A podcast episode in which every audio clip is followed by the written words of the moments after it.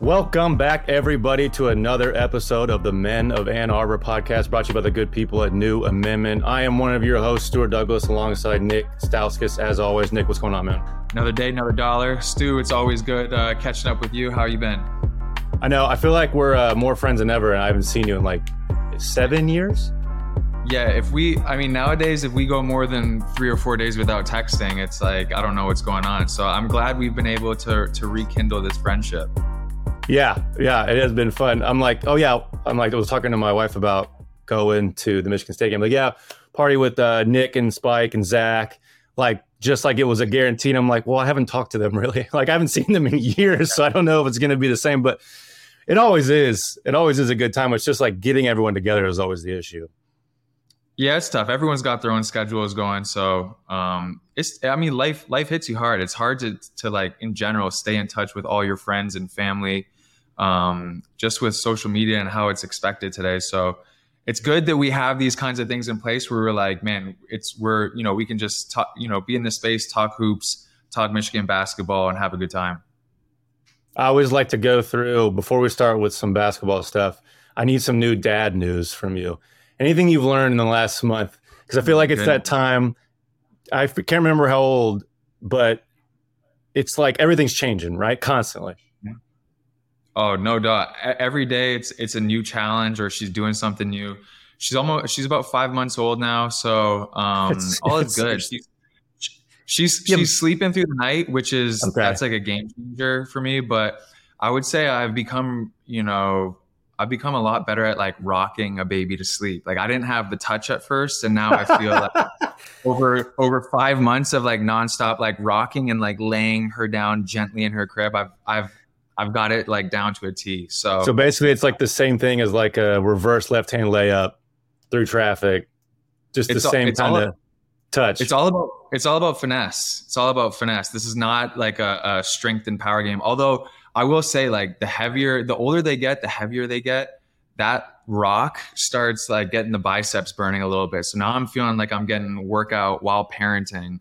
Um, to kill two birds with one stone. So can't complain. Oh yeah, my my brother in law had tendonitis in his elbows because his baby was so big, and mm. they're like, "Yeah, wait, I had to stop carrying her," and she was still like not even a year old. But I'm now I'm picturing you running like a workshop for NBA dads about how to finesse their kids to sleep.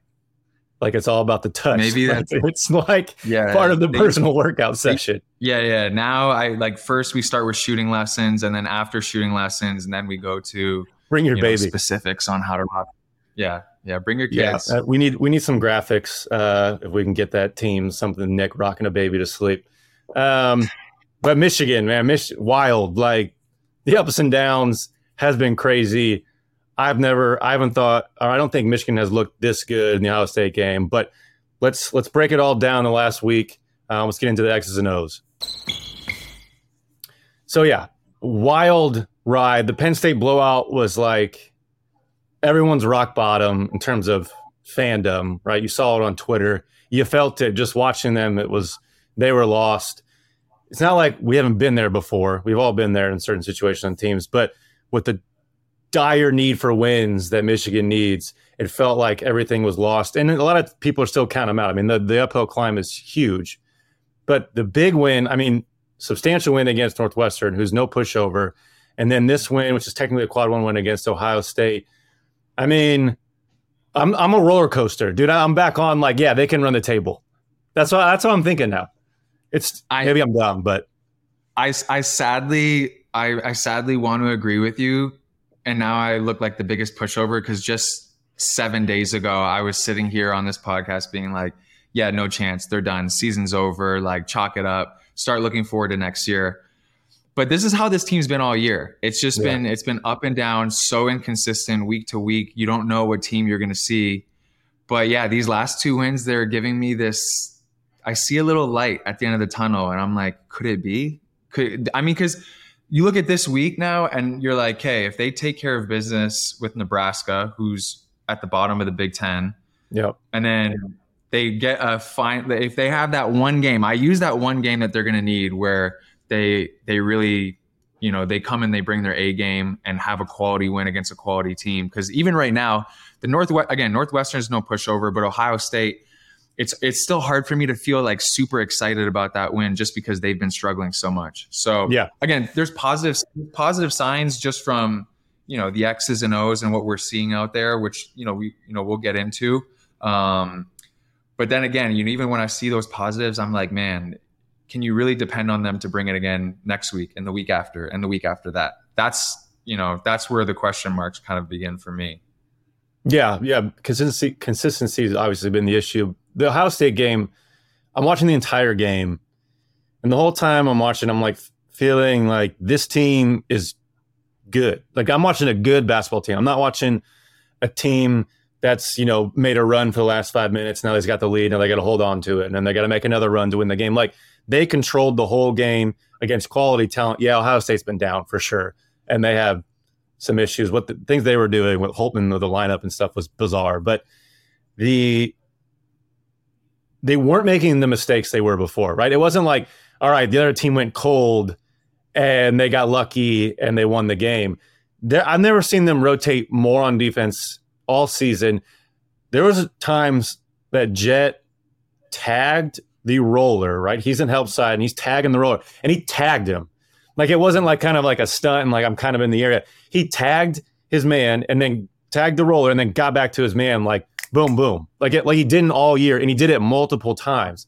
And I was like, did they did they take this past few days and just hammer this away? Like they must have had one of their Beilein vintage TV games or they sprinted for mistakes, something like that. Like you come back, that that Penn State game was embarrassing, and they responded the exact way you wanted to uh, against Northwestern, and then even upped it against Ohio State. Like it's like zero mistakes. I'm like waiting for to count all the mistakes like it would in the other games. Nothing. Like this was like a good ass basketball team that I was watching. That's what gives me hope. Uh, the one the one thing that I love from these two games that's given me hope is you you look at that first half against Northwestern, and I thought they were they were pretty bad offensively. You know, they weren't making shots. Can't remember exactly what their um, field goal percentage was in yeah. that first half. It wasn't good.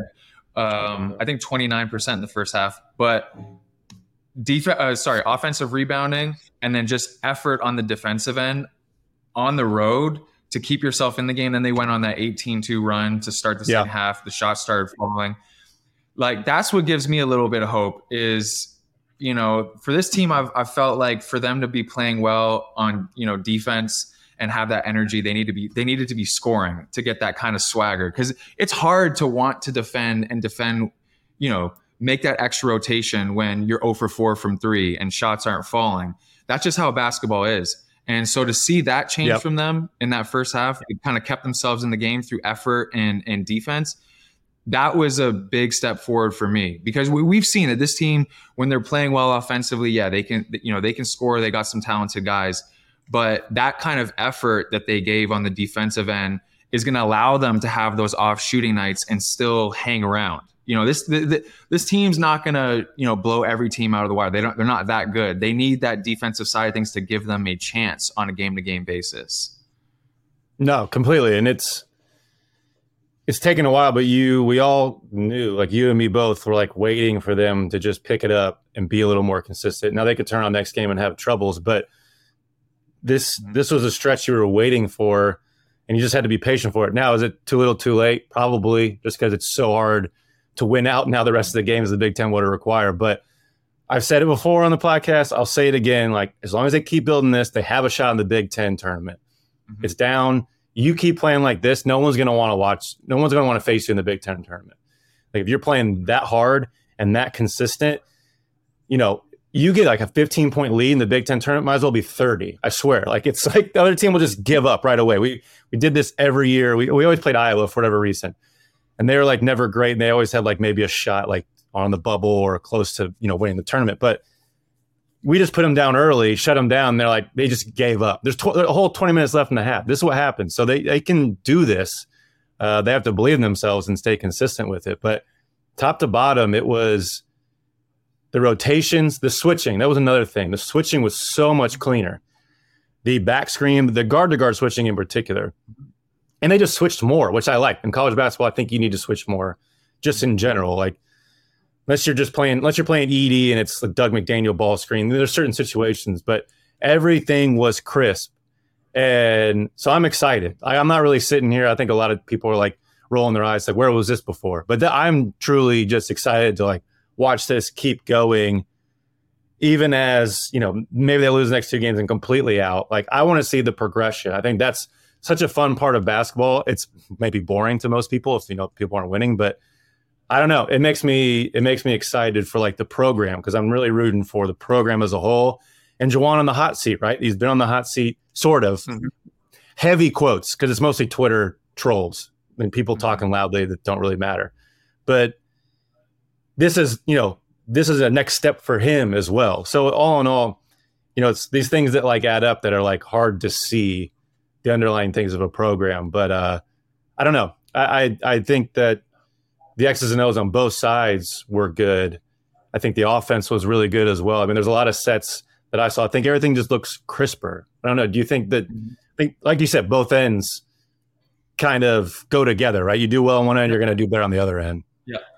What stood out with me for the Northwestern game, um, I had 21 assists and seven turnovers. Wild. And they haven't had that many. Was, they haven't had over 20 all year, right?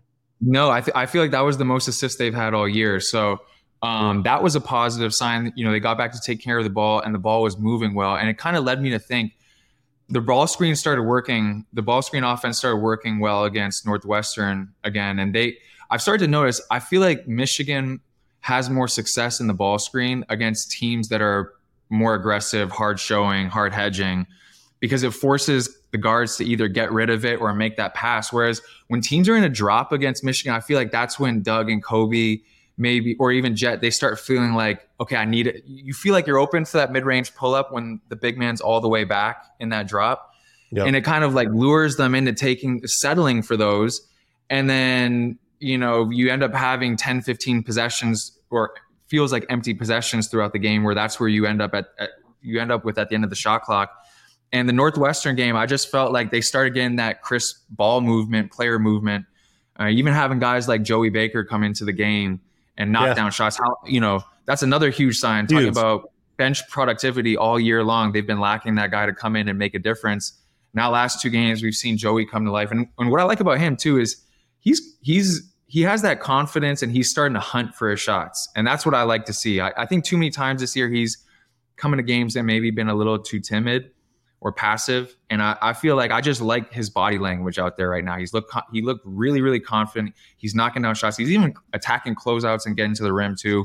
Yeah, which is good. It, it takes some of the pressure off of you know Kobe, Dug, Jett, who are playing a lot of minutes in a lot of these games. You know, it even it gives Juwan that confidence to like take those guys out, give them a break, have someone come in. And I like too in that Northwestern game that Juwan took Jett out in that second half when he made that turnover and then they went on their run when Joey went in the game, and he kind of he kind of rode with that.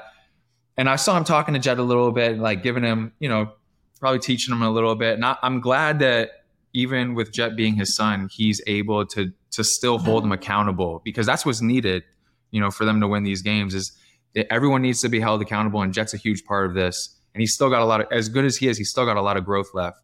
Um, so hopefully, Juwan's continuing to push him to do that. Yeah, big shout out to Joey. His play has been huge.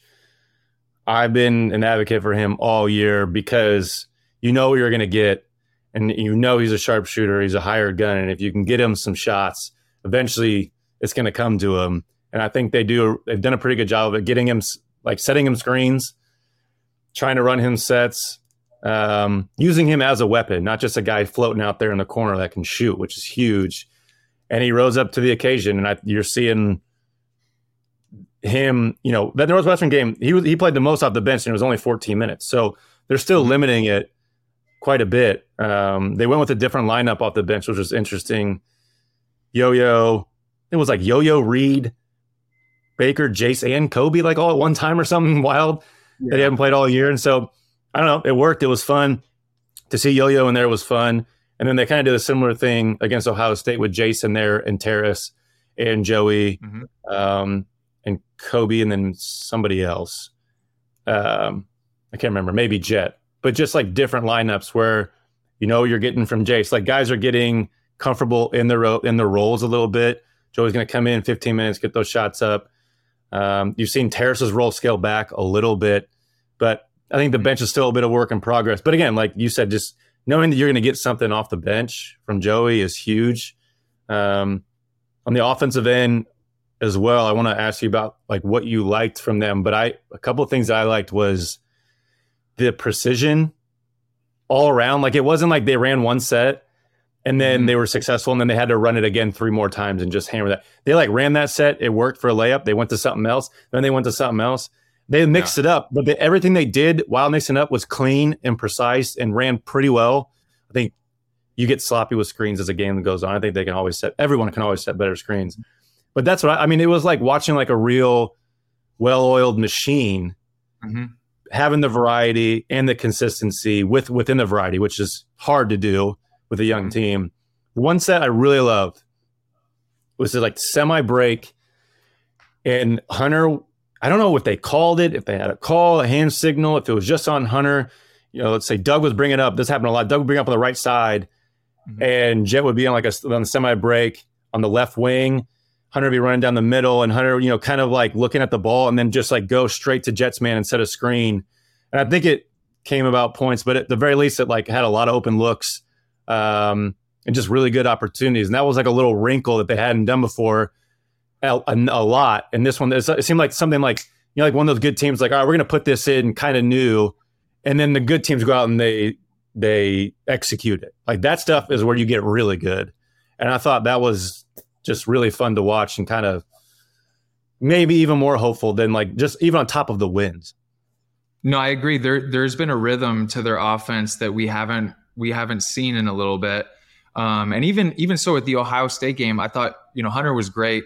But what I liked is yeah. it never really felt like they were force feeding him the ball, which no. is sometimes I feel like this offense gets in like everyone knows Michigan wants to post up Hunter.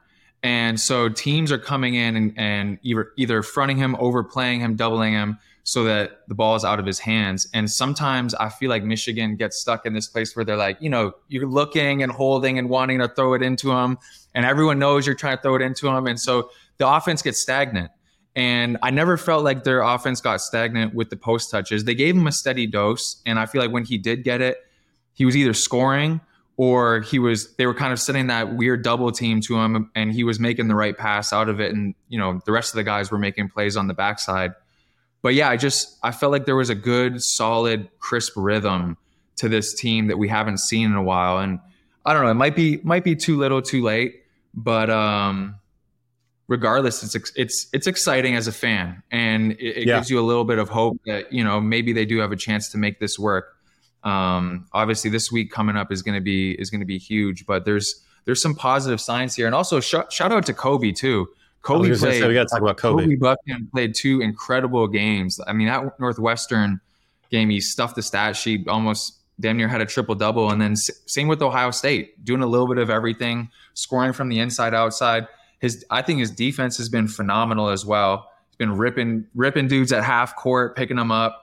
Um, and again, when he's playing with confidence on, on both ends, I think that's contagious, and and the rest of those guys feed off of it. So um, I would love to keep you know have him continue play with that kind of energy and aggressiveness. It's like that filler role where Kobe's or like Dug is going to lead the offense.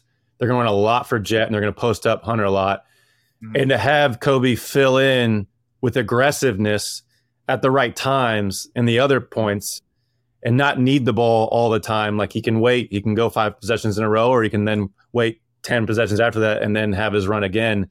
It's kind of that Eli Brooks right. was, uh, especially last year. And that's who he's been emulating his game on. I mean, that's huge to have that third, fourth guy who's really, I think, a top guy. I mean, I really foresee him being just a top guy in the Big Ten for a while.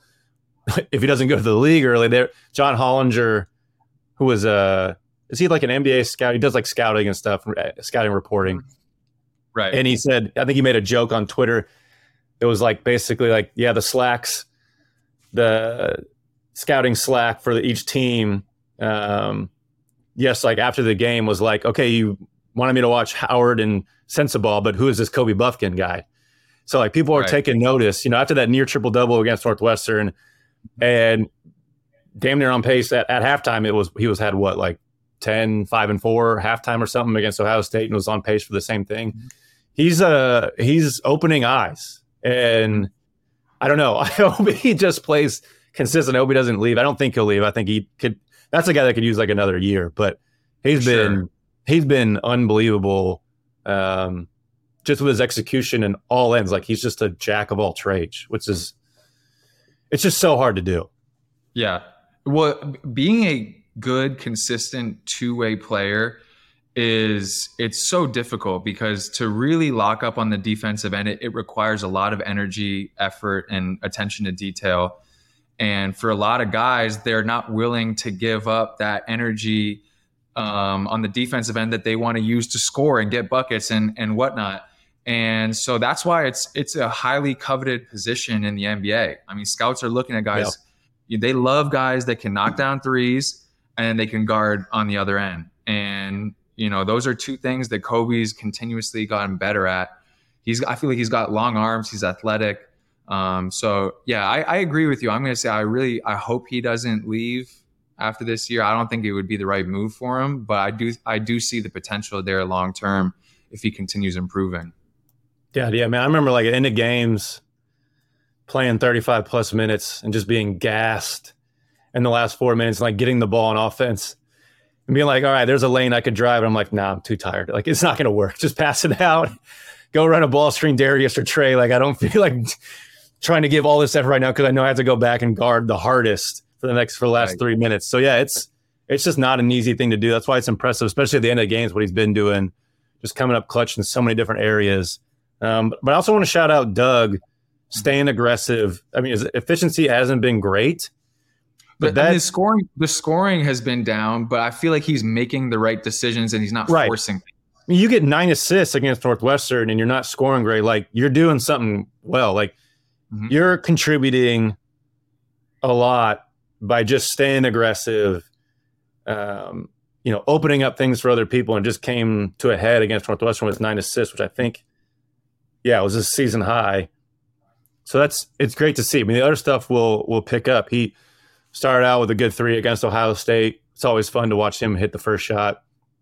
Uh, but again, he's just a work in progress. But I wanted to applaud him because he's also picking it up on the defensive end. He's trying his hardest. Sometimes, you know, you get a little little too short in there at 15 feet when you got like Sensabaugh on you or you're guarding Sensabaugh, but he's scoring over everybody in 15 feet. So he's giving a lot of effort. He's, I think he's slithing through screens really well.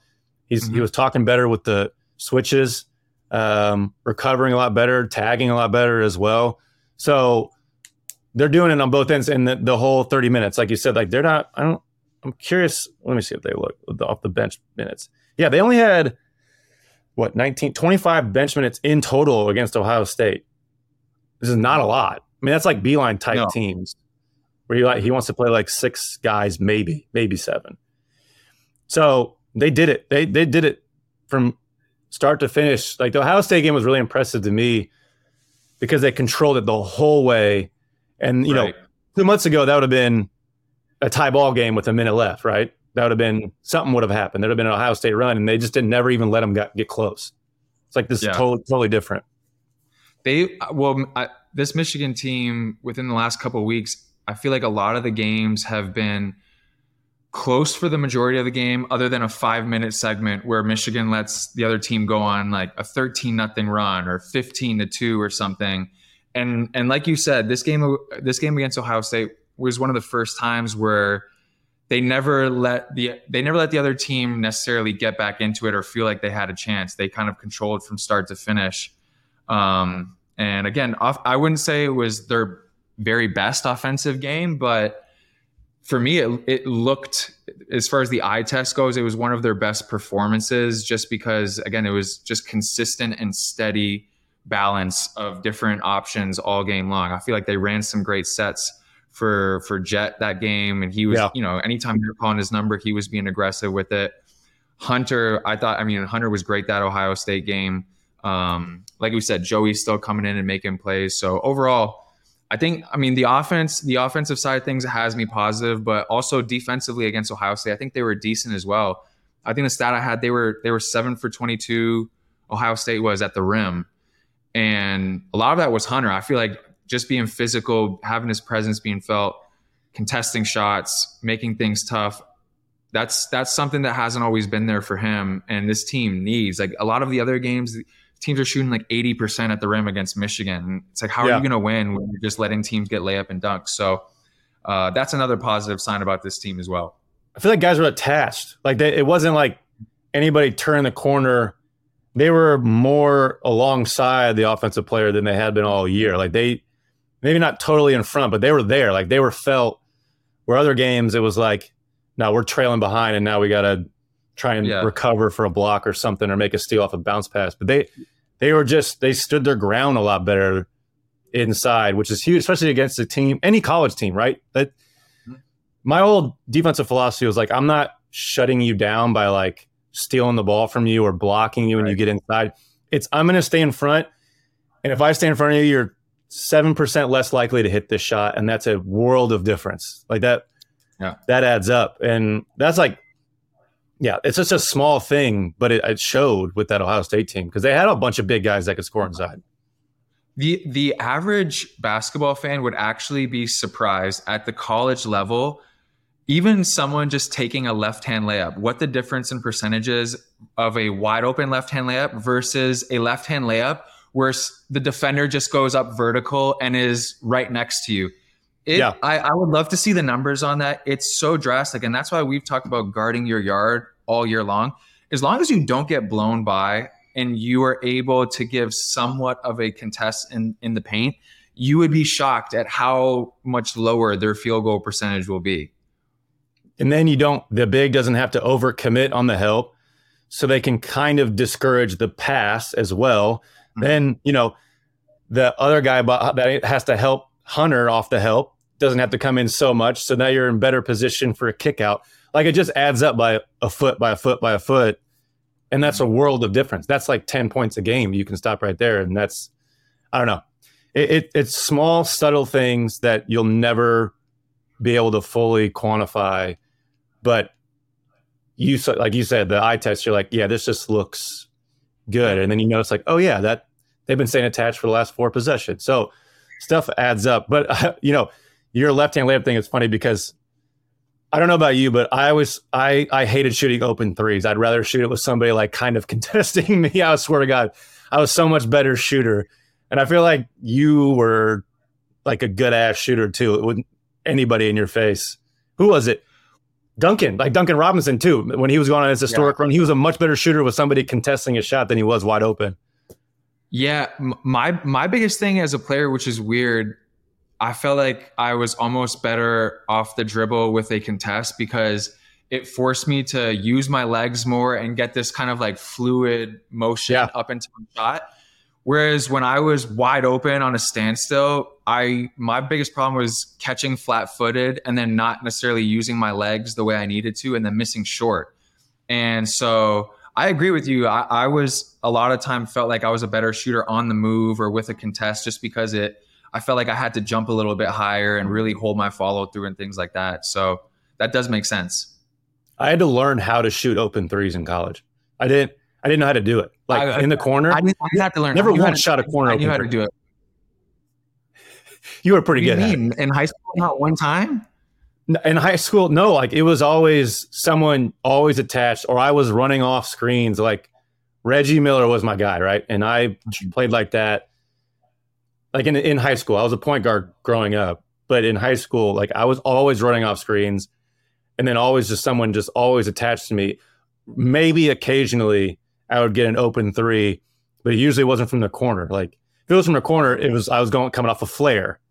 You know, there was a couple plays we had that was coming off a flare. They were really good plays. We had some good offense, but yeah, I'd get shoot standstill threes, and I just I couldn't do it. I just I had to. I didn't get good at it until I went overseas, and then I came back and Beilein asked me what my three point percentage was my rookie year overseas. And I was like 42, 43, and he was shocked. And I was like, "You a hole."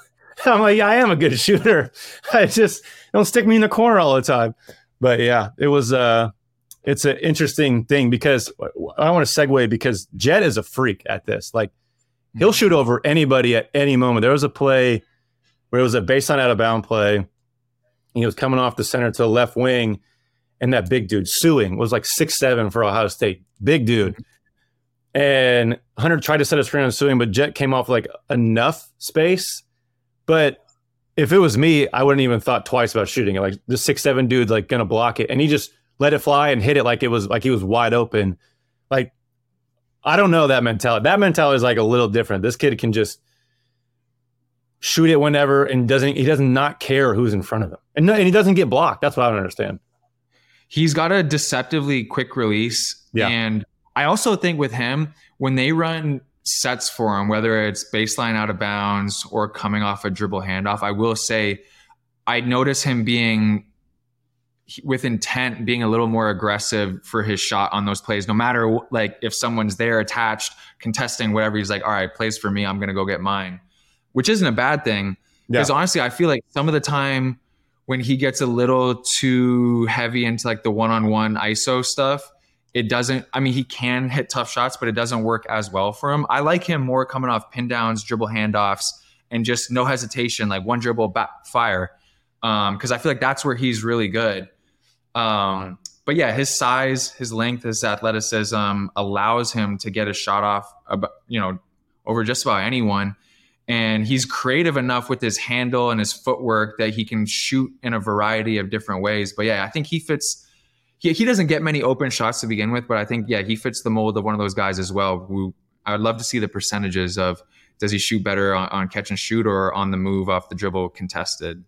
Yeah, he pretty much hits just everything. Like you, every time he releases it, you just can you think it's going in, which is fun. And he's been, I don't know, I really just like these pin downs. Like you said, whenever you can get him in space, you can get guys on one side of the court and then let him and Hunter work on the other. I mean, that's just Mhm. that's just hard to stop. And then when the other guys are hitting shots, um, and Kobe and Dug have been shooting pretty well last few games. You get Joey out there, um, even Terrance. But yeah, all in all, X's and O's have been great on both sides for the for the like the last two games. Mhm. They keep building on it. It's going to be exciting to watch the end of the year. Um, but let's get into let's get into the ne- uh, next uh, couple games. See who they got coming up. Let's get into the scouting report. So they got Nebraska um, on the eighth, and then on the eleventh they have IU. Nebraska, not good. Four and nine in the Big Ten. Just not a good team. This is a wild stat that I I found looking up this team. They either win their four games or all their nine losses are by 11 points or more. They're never any single Wow. digit losses, which is like, Wow. which is again, one of those teams. If you play hard at the beginning and you don't let them in, they're going to probably crumble a little bit. Um, Mhm. But all in all, one of those games, like you've said all year, was like, you just got to win. How we started at the beginning of the year. Now we've had a roller coaster, but this game like you just play solid and it shouldn't really be a problem. I mean, they barely score over 60 in a lot of games. So thank you, Amir. They did beat Penn State yesterday. That was a big, that's, I should mention that. Tominaga had 30. That Tominaga kid is fun. Have you watched him? I have not watched him yet. No. Oh, he's, he is awesome. I think he's like six foot lefty, just shoots like crazy stuff, has a headband. And then he got a tech from Japan. Yeah, just a Japanese player. He's so fun. And he got a tech last year. Ah, where was it? Nebraska was like challenging, I don't know, Purdue or something, maybe. And I think it was like Edey had the ball and he went up, he climbed the tree and like got a shot, uh, blocked his shot. And then he lost his mind because they called a foul and he got a tech. And I'm like, see, I like I like these kids outside of the Big Ten because Big Ten kids like they know not to get techs because they'll just get killed by their coach. Like I can't. I don't remember last time I saw a player get a tech for that. Uh, did you ever get a tech? I was just going to ask you. I I don't think I ever got a tech at Michigan. I got no, one tech. Michigan. Yeah, I got one tech in the NBA, but never at Michigan. Do you I feel remember like that? Coach that Beilein, I feel like Coach Beilein would just like get pissed at us, and I was like, ah, I can't do He'd it. kill you. No, you wouldn't even think just- twice. You pay the you pay the price next day in practice for sure. Yeah. Well, and I think we had good rapport with the refs. Like Big Ten refs were good. The Israeli refs were dog doo doo. So I lost my mind a couple times. But, anyways, back to Nebraska. I think a game like you just you just win. You play solid. You mm-hmm. execute exactly like they have been. But I mean, I just really hope for them. The key for this game is execution. Like just stay aggressive offensively. Mm-hmm. Don't get in one of those funks where you're like, okay, we have an advantage in the post and you're just constantly trying to hit Hunter all the time. Like let everybody eat. I mean, I, I don't know what you think they should be doing offensively, but I think that's where the the key breakdown here is like you score over 70 against Nebraska, you should win the ball game. Yeah, I agree. I agree, and I think it, there needs to be there needs to be some sort of looking back at these last two games and and getting a sense of that rhythm they played with. You know, for this team to go back and watch and really feel and see what they were doing differently. Um, because yeah, if they when they play with that kind of confidence and rhythm on the offensive end, you know they're a fun team to watch and they're hard to stop. And so again, the Nebraska game, I'm I just win that game. The IU game that's like that's their chance for really their first yeah. very meaningful win. And again, if you string together these two wins, you got four wins in a row. They'll put themselves, you know, in a decent, you know, decent place in the Big Ten standings. But this, it's again, it's at this point, it's do or die for them. It's like if you, if you're losing any of these games this week, this at least that's how I feel they should look at it. If, if you lose any of these games, you don't have a chance. You have no chance. No, you can't it. be looking forward to IU. No. So, um, you know, Amir's saying here six teams at seven five in the Big Ten. So obviously close race, and Michigan is seven five right now. So yeah, they're right in that mix. Everyone's kind of everyone's kind of beating each other up.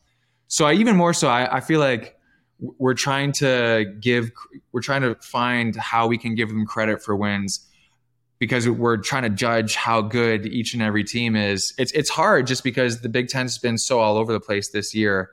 But that's why even more so this IU game is so so so important for them where it's got to be all hands on deck, everyone's locked in and really doing their job, playing with intensity and effort.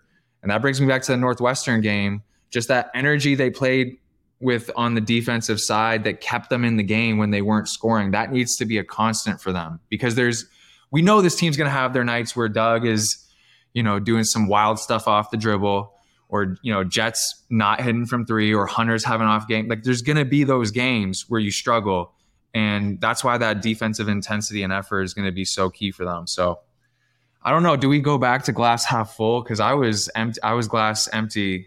I was glass empty last week. I got to admit. Yeah.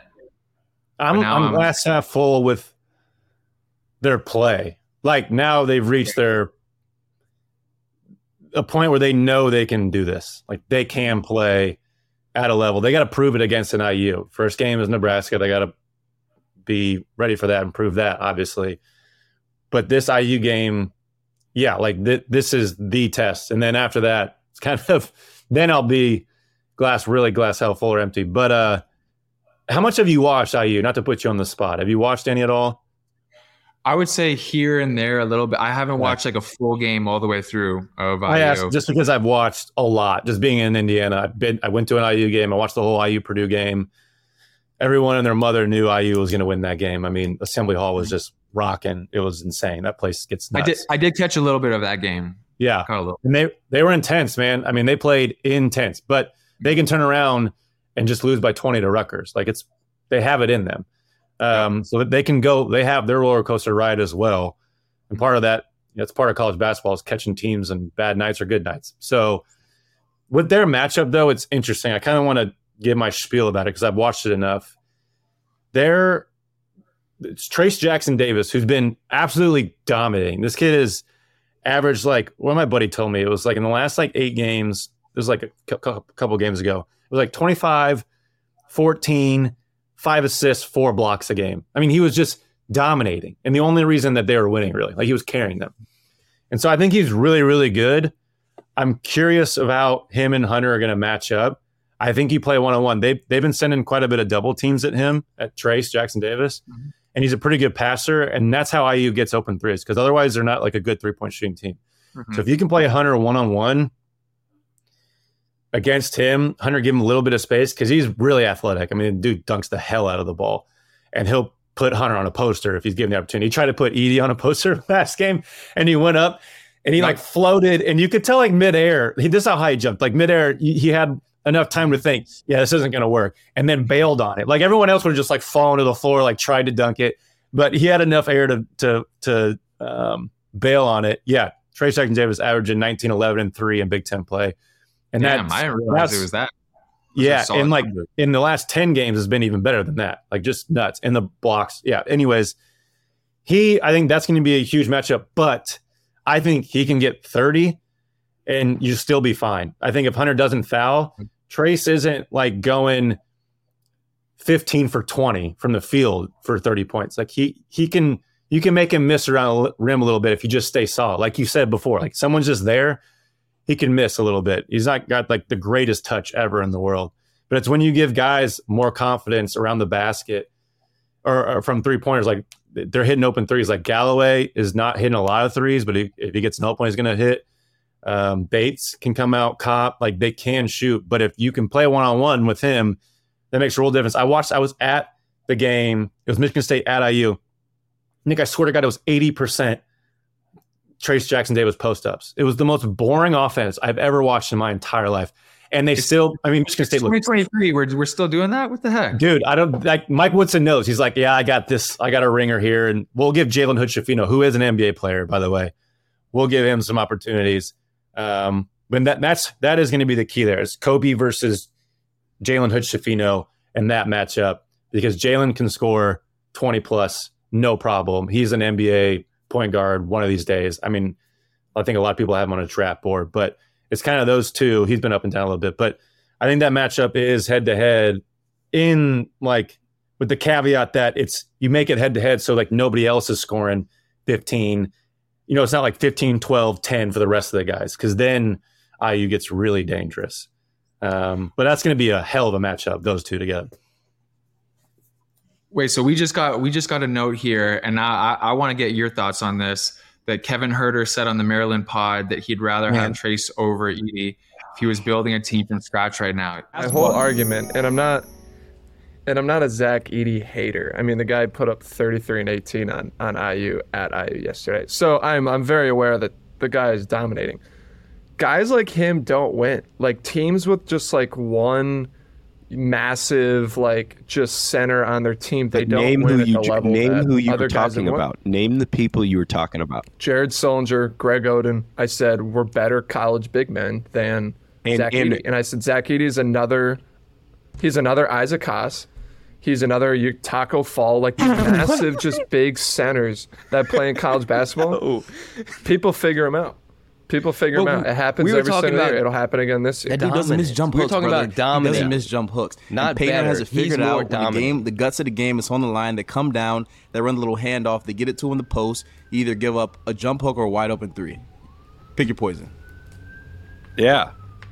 we had talked about if if you're going to start to build a team right now that you said like I'm going to build this team to win the national championship, I'm taking as my center Trayce Jackson Davis over Zach Edey. I'm sorry. I'm sorry. Let me. Kevin, yeah, I don't know, man. I, I would love to. I would love. To, I would love to hear your thoughts on that. I think I think Edey I think Purdue got exposed a little bit against IU. What I've been saying has been their biggest weaknesses. Listen, Fletcher and Braden Smith are very good basketball players. But when I've said the strategy against Purdue the entire time was make Braden Smith a scorer as much as you possibly can. And they did that, they tried to, and they've just pressured those guards quite a bit. So my there's a long-winded way of saying Edey has made what I think is a decent team into the number one team in the nation because of his presence on both ends of the court. Like Gillis scored 29 in a game, hitting nine threes. He hadn't he scored 28 games like the last six games before that, 28 points the last 16 before that. Edey makes a world of difference for everybody. You may, he's better. He makes everybody better just by being there, offensively and defensively. I don't think Purdue is a really great defensive team, but you're not going to get in the paint and try and score at the basket. And you know, a five foot floater is so much harder than a layup. So, uh, yeah, I don't know. I, I think that I understand what he's saying from like a skill standpoint, and maybe like, Right. You know, if I have an NBA team, hell yeah. If that's what he meant, maybe if he's talking about an NBA team, sure. But a Big Ten team, I don't know, dude. I don't. What do you think? Yeah, well, cause that's the thing. I'm. I'm. My thoughts on Edey. I'm. I, he's great. I think he's one of the best college basketball players in the country. But I, at the NBA level, I don't know how. I don't know if he'll be as effective. That's that's my biggest. No. That's my biggest question. So it really dep- It really depends if we're talking college basketball team from scratch or NBA. You know, potential talent. Um, wait, you said Edey's game doesn't translate to the next level, but says Trayce one thousand. Yeah, I I agree with that. I could see that. Yeah, and I'm I'm I two months ago I said Trayce was an NBA player, and now if he can roll to the basket, his athleticism. I mean, if he if he's a willing ball screener and defender for 15 minutes a game, I mean, he could have a career in the NBA even at six eight. Uh, Right. But again, it's, you get in where you fit in, right? You know the NBA. It all depends on so many different factors. Who likes you, who doesn't, and then where you fit. Who's your point guard, for instance? If you're a big guy, like there's so many different factors. But I, yeah, I mean, Trayce Trayce is more translatable to the NBA. Edey's uh, Boban, and Boban could barely play. The only Boban is the like best, the most points per minute in the NBA. I think, like maybe somebody's like career, and he still can't get on the court because he's too big and slow. It's it's tough because I mean, yeah, when you're that size, you still have to be able to guard. Like everyone in the NBA switches. Like that's that's Yeah. that's the way people guard. And if you can't switch on to a perimeter player, it's hard to put you out on the court, especially come playoff time because teams will find ways to expose you. If you have slow feet or you know you're just not able to move laterally, whatever it is, they'll expose you. So that's always That's why the there's all the drop thing, but- coverages. yeah, that's true. But that's also why that's also why you know a lot of it's just based on you know your, the team you play on, the opportunity you're getting. You know those those also Yeah. have very large uh, effects on on a player's you know career. So I guess time will tell. But I, in college, I would pick Edey for sure. I, that's my Yeah, that's yeah. my vote. I mean, I, he's going to be player of the year. I don't. I don't think there's any way around it. There- His I don't know numbers have, it numbers have been crazy. I can't remember the last time a player has put up numbers like this in call.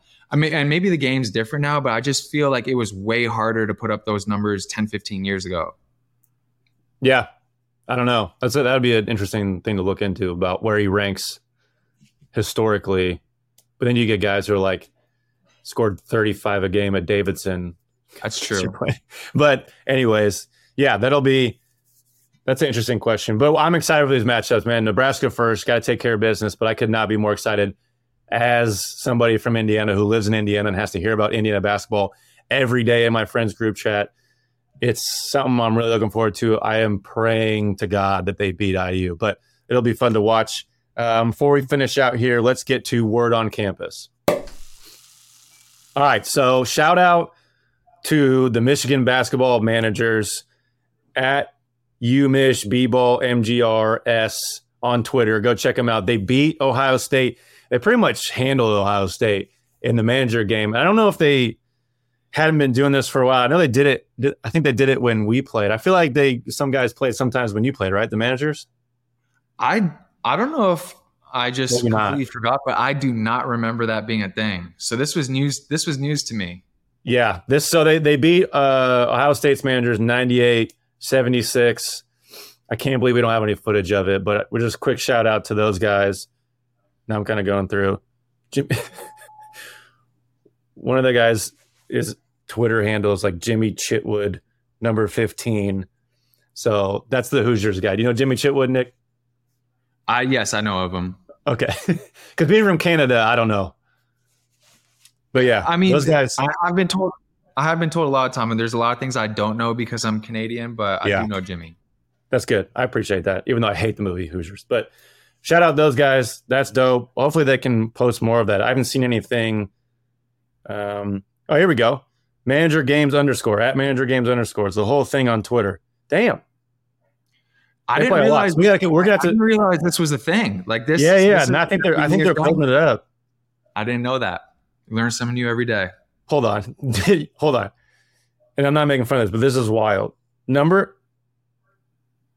Okay. This is a, a post from Appalachian State men's basketball managers, and it has like a whole graphic. Can you see this here? I can see it's it's a It little like, check marks? little- Yeah, but you know, I'll read it to you.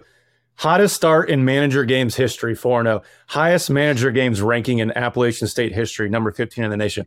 So apparently, this is like a whole ranking, ranked ordeal that I had no idea. We got to keep track of this. Who's on the ranking committee? Who That's what I are these know. people on the ranking committee? I would love Wait, they got 9,300 followers on Twitter. This is a thing. Ian May, let's see, Andrew Novak, Thomas Northcutt. I don't know. We're have to. I need some footage though. That's what I need. Like if you're gonna, I know. We need we need some exit we need some X's and O's time for the for the manager side of things as well. But you love to, you you just love to see it. You love to see you take care of business against Ohio State, no matter No matter what. kind of comp- no matter what kind of competition we're in. You just love to see it. So I'm pretty uh, I'm pretty stoked about that. They need us if if this is a thing where there's rankings and everything. I need the X's and O's or at least like a top ten plays of the week. oh yeah, ten wide. I need it. yeah. Hopefully we can find something, put it up uh, on the socials. Ernest said they're number one. Michigan, Juwan shouted them out after the win. Oh, They're number wow. one. Where's the rankings? This is wild. Oh, I'm checking out the website. There's got to be like a rankings. Are you surprised though? Because managers always go in depth, like with like they have to do all the nitty gritty stuff. So of course they want. Yeah, It's only it's right that they keep track of this. Fuck hell yeah.